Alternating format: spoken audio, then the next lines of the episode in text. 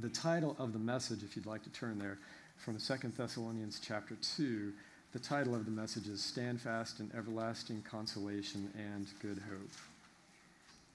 We're actually just going to pick it up in the 13th verse just for time. We'll be moving around a little bit, but picking up at verse 13, 2 Thessalonians chapter 2. But we are bound to give thanks to God always for you, brethren beloved by the Lord, because God from the beginning chose you for salvation through sanctification by the Spirit and belief in the truth to which he called you by our gospel for obtaining the glory of our Lord Jesus Christ. Therefore, brethren, stand fast and hold the traditions which you were taught, whether by word or our epistle. Now may our Lord Jesus Christ himself and our God and Father, who has loved us and given us everlasting consolation and good hope by grace, comfort your hearts, and establish you in every good word and work. Let's pray. Father, we thank you again for bringing us into your presence, Lord, among a church family that loves studying your word and being in your presence, Lord, and loves your Holy Spirit, Lord, and loves one another. We thank you for gathering us here today. We pray for Pastor Tim and many of those who are not sick and those who are returning from Israel and not feeling well, Lord. We pray for your blessing upon them. Help them all recover fully, Lord. Be with them today. Be with us, Lord. Bless our study. And we pray that you would just give us your Holy Spirit to understand these things. In Jesus' name, amen. Right, so we're focusing on this section of the scripture. scripture. As I stated, the title is Stand Fast in Everlasting Consolation and Good Hope. I love uncovering mysteries in the scripture. A mystery is something that has not yet been revealed, but in God's timing, it will absolutely be revealed to the faithful. So, not everyone will understand these things, but the people that search diligent, diligently will understand them. So, a few summary points from Second Thessalonians chapter 2, just to, just to uh, give an overview there. It discusses the timing of the rapture, where it states, concerning the coming of our Lord and gathering, that is referring to, you'll notice in your Bible, you'll notice a, a reference back to 1 Thessalonians chapter 4 now, this proves that the rapture is a real event. So, second, First Thessalonians 4 proves the rapture is actually happening. There is, or, or will actually happen. There is a false teaching happening now, which where people are claiming the rapture is a fairy tale, it's not really going to happen. But First Thessalonians 4 describes explicitly what will happen. Second Thessalonians 2 talks about when it will happen. So it talks about that it discusses, about, discusses the revealing of the Antichrist and the abomination of desolation. It describes the punishment for those that reject the truth. It commands us at the very end, it commands us to stand fast, and it also provides us words of hope and everlasting consolation. So it's, it really concludes that chapter with encouragement as well. One other verse that is encouraging to me, you don't have to go there, but it's Matthew 16, 18. You all know it well. And also I say to you that you are Peter, and on this rock I will build my church, and the gates of Hades shall not prevail against it. I was thinking of this just because our, our team would have been in Israel about the time, uh, coming around that time that I taught. And so um, I was in Israel six years ago, and so we went there, and it was uh, very neat to see. We have a picture of it, if you don't mind showing that, please. For those of you who are not familiar with Caesarea Philippi, um, it's basically what it is is it's a place in Israel where there was a lot of human sacrifice. And part of the reason that I did this message was because of so many things that have happened within our country over the past 3 weeks. Discouraging things if you wouldn't if you don't know how to interpret them and see what's going on. For example we have several states now pushing for abortion on demand including an attempt here in Virginia but New York Vermont New Mexico different places trying to get it so that there's abortion on demand all the way up until the time of birth, which is which is horrible. That's that's essentially murder. And so this just all happened recently. Just this past Monday, our state had, or I'm sorry, our country had the opportunity to protect babies that survived an abortion, and our country voted that down. So if a baby had survived an abortion, our country voted to not provide medical care to that infant. And so just these, these horrible things happening. Other things, just uh, significant taxes, the Green New Deal, things like that. Worldwide, the protests in France, things like that, going on 15 weeks straight, where we're seeing people group versus people group. We have the India and Pakistan conflict, which, which I'm hoping is calming down now. one other thing that had just happened prior to me teaching was my wife and I went into a bookstore with our young children, and on one of the end caps, there were the, the entire end cap were titles of books with explicit profanity, where they had like one little asterisk covering, co- covering one of the letters of the word, but the entire shelf was profanity, the strongest possible curse words that you could have. And little children running by that, ours as well. So I went and spoke to someone about it. And, but that's just a sign of what's happening, of how our country, are, we're being desensitized to, to things that are vulgar and we don't even care. It doesn't even really faze us that much. 25 years ago, I don't think would have happened, but things seem to be moving at a very rapid pace. Uh, sorry, at a very rapid pace. With all this, I encourage us not to take a defeatist attitude. We're still called to stand. We're called to be a salt and a light and um, stopping the spread of corruption. We're also called to do it knowing how bad it will get. And it's encouraging because the Bible calls us to be a salt and a light, and also to take comfort and to take hope, knowing that the Lord is going to win in the end. So, right now, I'm more politically active than I've ever been. And yet, we trust the Lord. We know who's going to win in the end. So, with Caesarea Philippi, that was called the gates of Hades, where these Greek and pagan priests, they would sacrifice goats and, and possibly humans into a, a, great big pool of water, and if the water pulled down the sacrifice, then the gods accepted the the offering, so to speak. And if the, the body popped up, then it wasn't accepted. So it's a pagan form of, of uh, practice of worship there. But it's interesting that that's where Jesus made his famous statement, and he's challenging the Greek and pagan gods.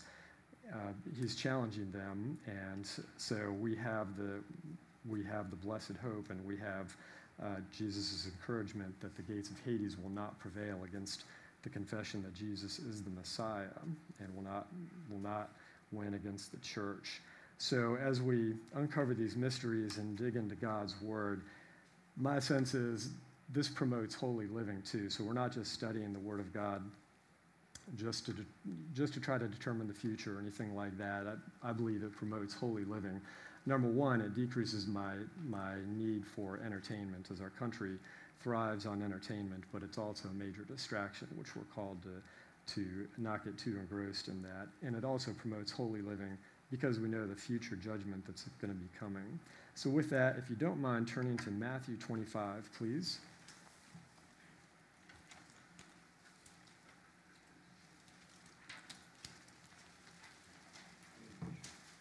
This is the parable of the ten virgins. I believe most of you know it well. Matthew 25, verses 1 through 13. Then the kingdom of heaven shall be likened to ten virgins who took their lamps and went out to meet the bridegroom. Now five of them were wise, and five were foolish. Those who were foolish took their lamps and took no oil with them, but the wise took oil in their vessels with the lamps. But while the bridegroom was delayed, they all slumbered and slept. And at midnight a cry was heard Behold, the bridegroom is coming, go out to meet him. Then all those virgins arose and trimmed their lamps. And the foolish said to the wise, Give us some of your oil, for our lamps are going out. But the wise answered, saying, No, lest there should not be enough for us and you. But go rather to those who sell and buy for yourselves. And while they went to buy, the bridegroom came, and those who were ready went in with him to the wedding, and the door was shut. Afterward, the other virgins came also, saying, Lord, Lord, open to us. But he answered and said, Assuredly, I say to you, I do not know you. Watch therefore, for you do not, I'm sorry, for you know neither the day nor the hour in which the Son of Man is coming. So as we break this down, we see that it is a parable where Jesus says, The kingdom shall be likened to. We also see that there is five wise virgins, and the Holy Spirit is represented in the oil. So these are the five. But the five unwise have no Holy Spirit. And we also see that this occurs at midnight. That's something that you're going to see again and again. So those who are ready went in, went in with him to the wedding, and then the door is shut. So there are many parallels, and this is it's a multifaceted theme here. We see the, the wedding, which foreshadows the marriage supper of the Lamb, and we, it's also, generally speaking, a reunion of God's people. We also see the door here where like in Noah's Ark, the door is shut by the Lord Himself. With Lot, we also see that the door is shut. Actually, with Lot in Sodom and Gomorrah, it happens twice, where it's shut by Lot one time, where he goes out to speak to the men of Sodom and he pulls the door closed behind him.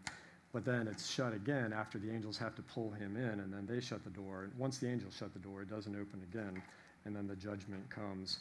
Also, this happens at night. In many of these events and, and parables and everything, there's a lot that happens at night. Here, with the ten virgins, it's happening at night. With Lot, the men of Sodom attacked at night as well. Also, notice with Lot, the true believer is surrounded. Uh, Lot was taken at, attempted to be taken at night. Jesus was taken at night. A lot of this comes at night. So that's a very important theme to pay attention to. We also know that Jesus is going to come as a thief in the night. He's going to turn the tables on them. So he's also coming as a thief in the night. Praise the Lord. And also with Lot and Jesus and many others that we'll see, uh, we see that the believers were outnumbered. Lot was outnumbered, and things were looking very dark. So the, the underlying theme here is that the believers would be surrounded and the situation would be desperate but there's going to be a rescue coming. So that's the important theme. It happens again and again in Scripture. For those that are faithful, there's a, a, rescue or a deliverance. So there's a critical teaching point here that I'd like to point out, which is that you can't base doctrine off of types. Types are foreshadowings, they're examples, but you're not really to, to base doctrine off of that. So, the key principle, if you remember nothing else from this morning, is to use the direct scriptures to interpret the indirect scriptures. So, there are some types that types and examples that flesh things out for us, but you're to use the, the, the doctrine that comes from the most direct scriptures, like from Paul, Jesus, Peter, things like that. So we're to use the direct scriptures to interpret the indirect ones. So that's a, a, key principle. We'll also see a lot of repeating patterns, such as like I mentioned, many occur at night, such as the Exodus. So that's, that's something that happens again and again, and we'll, we'll talk about a couple of more examples. But all the different types and examples, they may highlight different things throughout the scripture, and they flesh it out for us. For example, Sodom and Gomorrah, the times then it was associated with immorality, and Jesus would refer to this as occurring in the last days, and we're seeing that now. Also, he refers to Noah. In the days of Noah, it was associated with violence. And so, those two things we're starting to see again as Jesus applies them to the last days.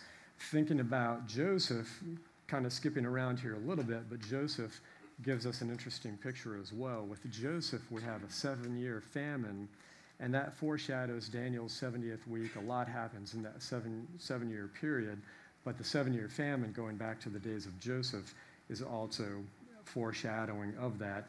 And at that time, what, what the typology there is, is showing us, it shows us the one to one relationship that Joseph had in correcting his brothers. It shows, it focuses on that, how Joseph would reveal himself to his brothers, but it's a one to one relationship.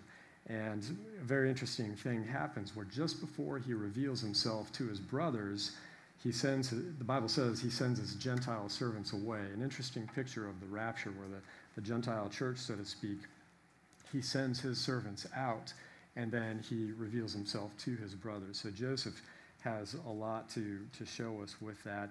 Esther, there's typology there. The Gentile queen Vashti, she dishonors the king. So here you have a picture of the sort of the church at large in the last days, where Vashti would actually dishonor the king. So you have a turning back to the Jews, and we're also seeing a lot of this now with many of the churches. There was another uh, another major event this week as far as uh, denomination, the United Methodist Church, and and who they would promote and elevate people with certain lifestyles, things like that. And uh, it was a close vote, but we see the church turning away from God's ordinances and God's God's laws, we see, we see just that turning away where there's a lack of faithfulness.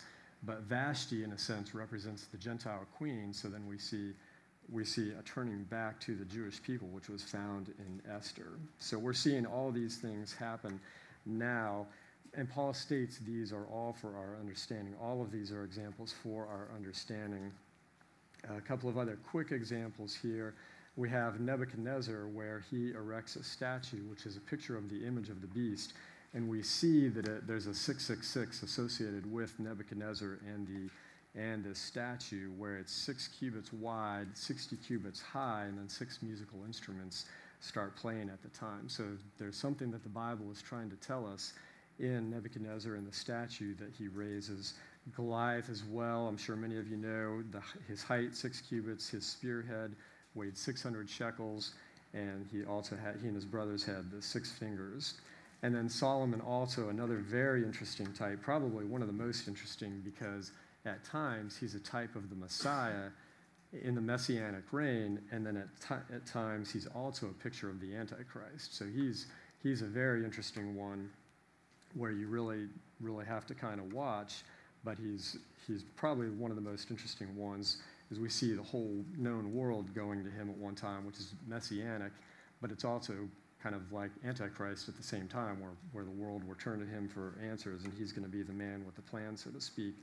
And it's in 1 Kings 10 where we start to see the 666 associated with Solomon, where he starts to receive 666 talents of gold per year in annual tribute. So there's a, a 666, a direct 666 with Solomon there. And we see that he builds the temple, and with the temple, there's sevens all around the temple. But he also builds a house and a throne room, and with Solomon, there's a preponderance of sixes where you see there are six steps, 12 lines, multiples of, of six all around him, 600 shekels, I think, for the, for, the, for the shields. There's a lot of sixes all surrounding Solomon as well. So the Bible is telling us something there, but the, these are all foreshadowings, but really the direct scripture with this would be Revelation chapter 13. That's where it's stated directly, Revelation 13, um, y'all know it well the mark of the beast, it's the, the number of man. And so, without that direct reference, you might notice a lot of sixes associated with Nebuchadnezzar and, and Solomon and Goliath, but it may not make as much sense. But it's all a foreshadowing.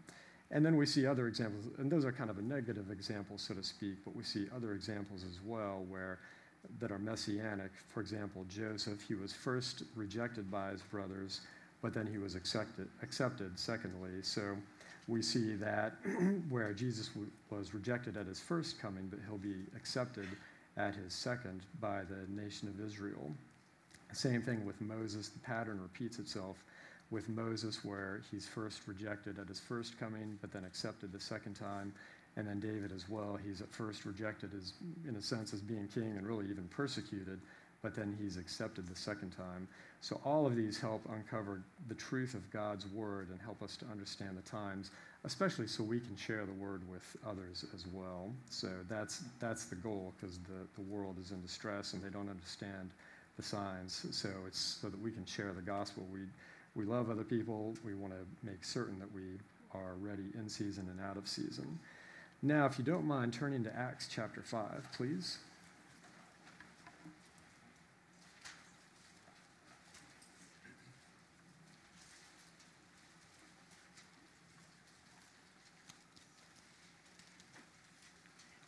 We'll pick it up in verse 17. I won't read the whole thing. So we're kind of looking at the latter part of the chapter, but what's happening in Acts 5, starting at verse 17, we see that the church is experiencing power. And we see a persecution from religious leaders, religious believers. In verse 13, it states that the people esteemed the apostles highly. So there's a bit of provoking to jealousy here. And in verse 18 of Acts 5, it states, The high priest was filled with indignation, so he threw the, threw the apostles into prison. But then at night, in verse 19, the angel of the Lord releases them. So again, there's a divine rescue, and it happens at night. So, key principle there. And then they're back to preaching.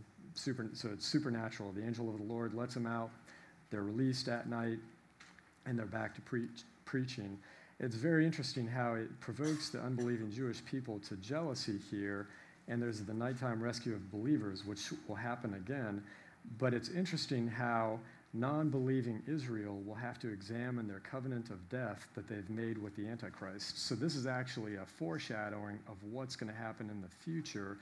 So, as the Antichrist is being unveiled, so to speak, Israel is going to have to examine the agreement that they've made with him. And it's interesting how Gamaliel he, here, he recounts Israel having joined with other false Christs, so the Messiah. He's like, look, we've done this before.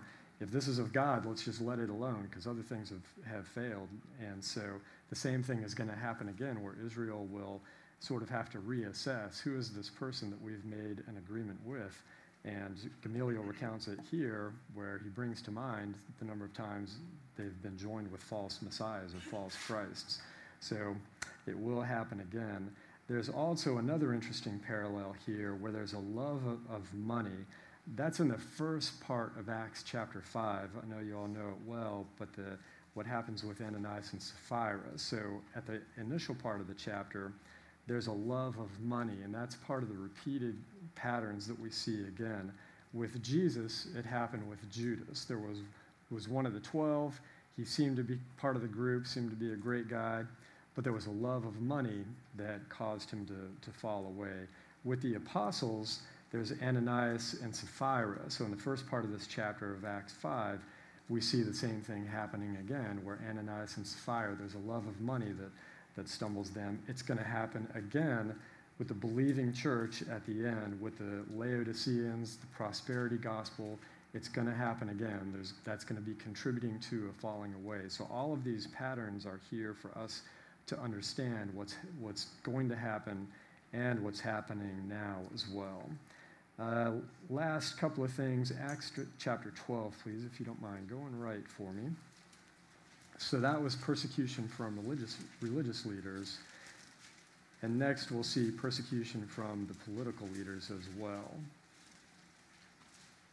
So here we see Herod kills James, John's brother, with a sword.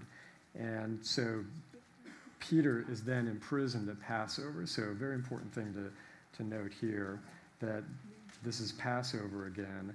And again, we see a night rescue. I know you all know this well. Peter is rescued from the Roman guards. You could make the argument Jesus is rescued from the Roman guards as well through the resurrection. A woman tries to tell others that it's Peter, and then a woman also tries to tell the disciples that Jesus is risen. So you see a lot of similarities between Jesus, Peter, the church. A lot of things are being foreshadowed, mm-hmm. are being foreshadowed as well as they're historic. But also, we see Herod being a type of the Antichrist as well. Herod, here in this chapter, he would attempt peace through controlling the food supply. That's in verse 20.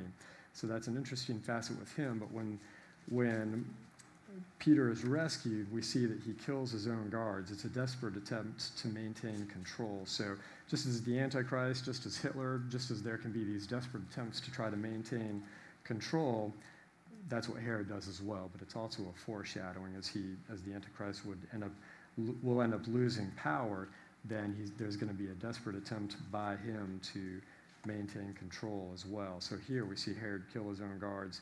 The Antichrist will kill anybody who, who gets in his way or, would, or through his paranoia would be concerned about getting in his way. All right, with that, we'll look at one Old Testament example you don't have to turn there if you don't if you don't want to. It's the Song of Solomon. So far, those are some New Testament examples, but the Song of Solomon is sort of foundational in, in looking at a number of these themes, and all of them working together, Old Testament and New Testament. They build our faith. So we have these parables and hor- historical examples that repeat, and by understanding the, the past, you can understand the future. So uh, very neat things. But the Song of Solomon, so that, that is a, a misunderstood book. I'm still trying to, trying to get a grasp on it. It's a, a, very deep book, and on the surface, it just appears as a love story, but there's a lot more to it, as we'll see in just a moment. But this is what's read at Passover each year by the Jews. It was read at Passover by the Jews at the time of Jesus, as well as it's read at Passover today as well. So this is the liturgical reading at Passover. It's the story of the Shulamite woman, and she seems to have some divided interests and a divided heart. In chapter three, she's still somewhat faithful. So she's she's long. So it's a story kind of between a man and a woman, so to speak. Um, she's still faithful by chapter three.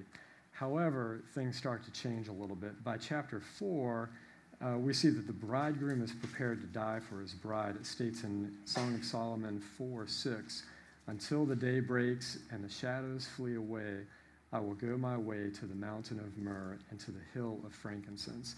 Very messianic. The myrrh, the frankincense, just as Jesus had these presented at birth, we see this as well with the bridegroom. So he is willing to die for his bride. He goes to the mountain and is, is ready to die for her.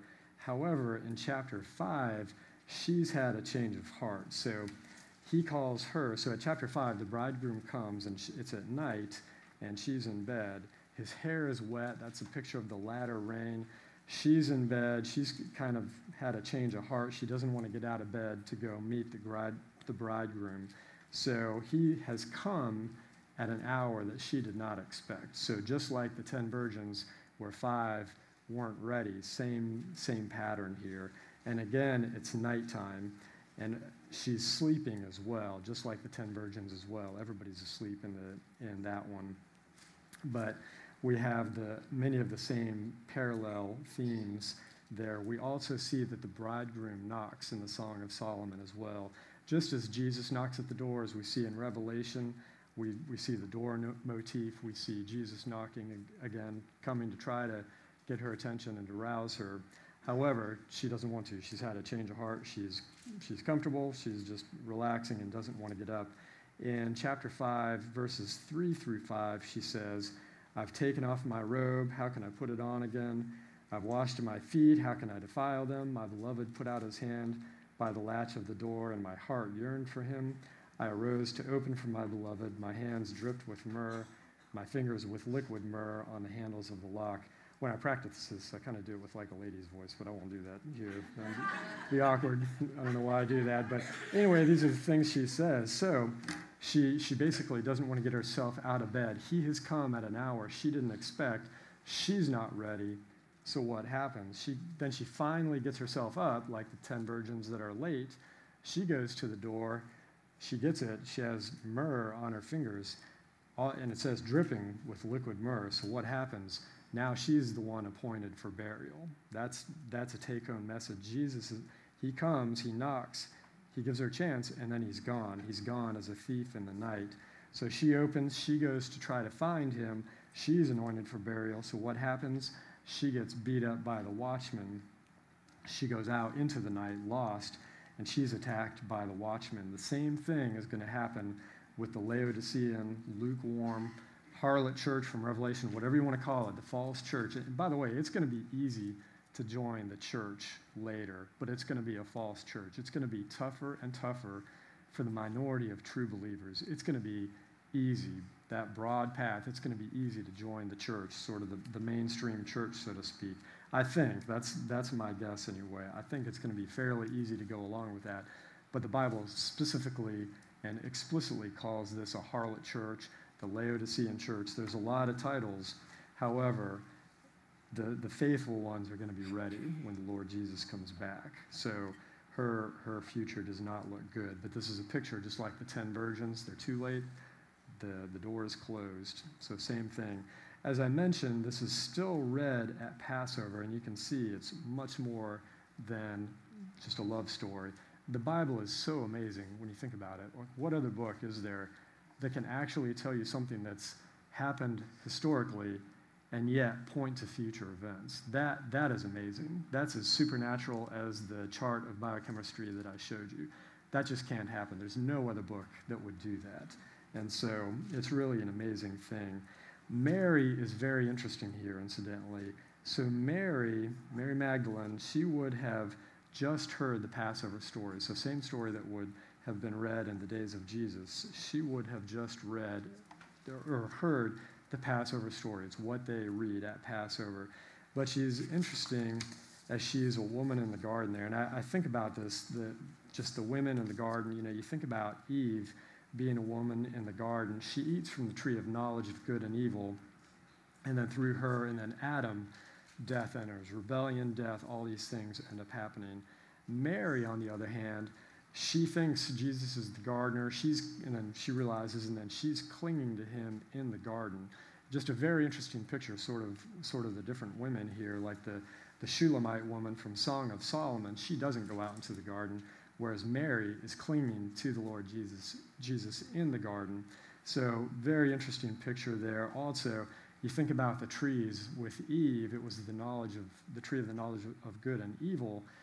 In this case, with Mary, in the Proverbs, the Messiah is likened to the tree of life. So you see Mary, a picture her clinging to the tree of life, whereas the Shulamite woman, or I'm sorry, with Eve, you know, we don't see that first. We see the, the tree of the knowledge of good and evil and then death coming through Adam.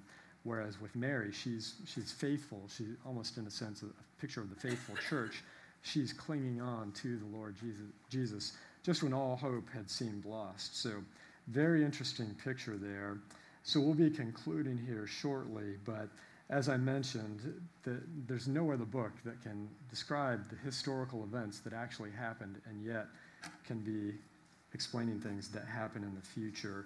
And remembering, too, the state of the world is that people don't understand what's going on. They don't understand the signs. So we want to be ready to explain it to them. At the time of the first coming of the Messiah, 2,000 years ago, people didn't understand the signs. In fact, it states specifically that Herod and Jerusalem, they were distressed and disturbed by the signs that were happening. There was a very small proportion of people, like the shepherds, the people working at the temple, Mary, Joseph, a very small percentage of the people actually understood what was going on and they could interpret the signs. It's going to happen again at the time of the second coming of the Messiah. Same exact thing. People are going to be distressed and disturbed. They're not going to understand. We have to be ready to explain that. So, and we're, as I mentioned, we are called to stand absolutely, but we're comforted as well just knowing the outcome. One other thing that I didn't talk about on that, that Wednesday, but I find very encouraging, is the, the transfiguration. Here we see, you don't have to go there, I know, know you all know it very well, but with the transfiguration, when Jesus is, is glorified temporarily, just a very neat picture where we have Jesus up there with some of his disciples up on the mountain. A lot of scholars think it's Mount Hermon. Hard to say for sure, but it says a high mountain. I, I think Mount Hermon is a good guess. But there we see Jesus with Moses and Elijah. So we have the law and the prophets there.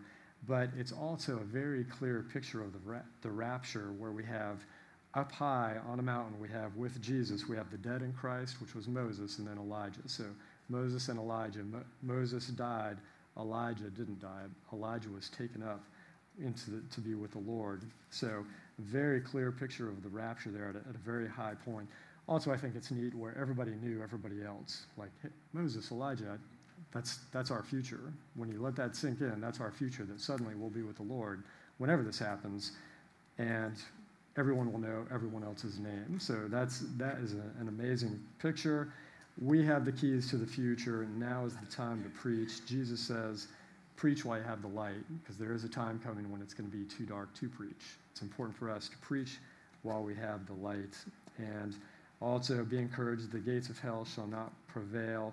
Uh, I'm studying the gates right now. I love it. Isaiah 28 6 says, In that day the Lord of hosts shall be strength to those who turn back the battle at the gate.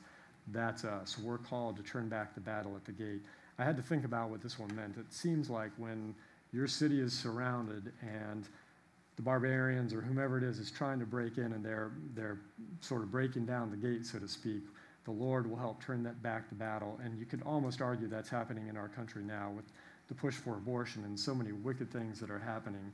We're called to stand and push back the battle. So, and the Lord will be our strength for doing that. So, as we wrap up here, if the worship team would come up, please, we're going to take communion. We'll be finish, finishing early this morning.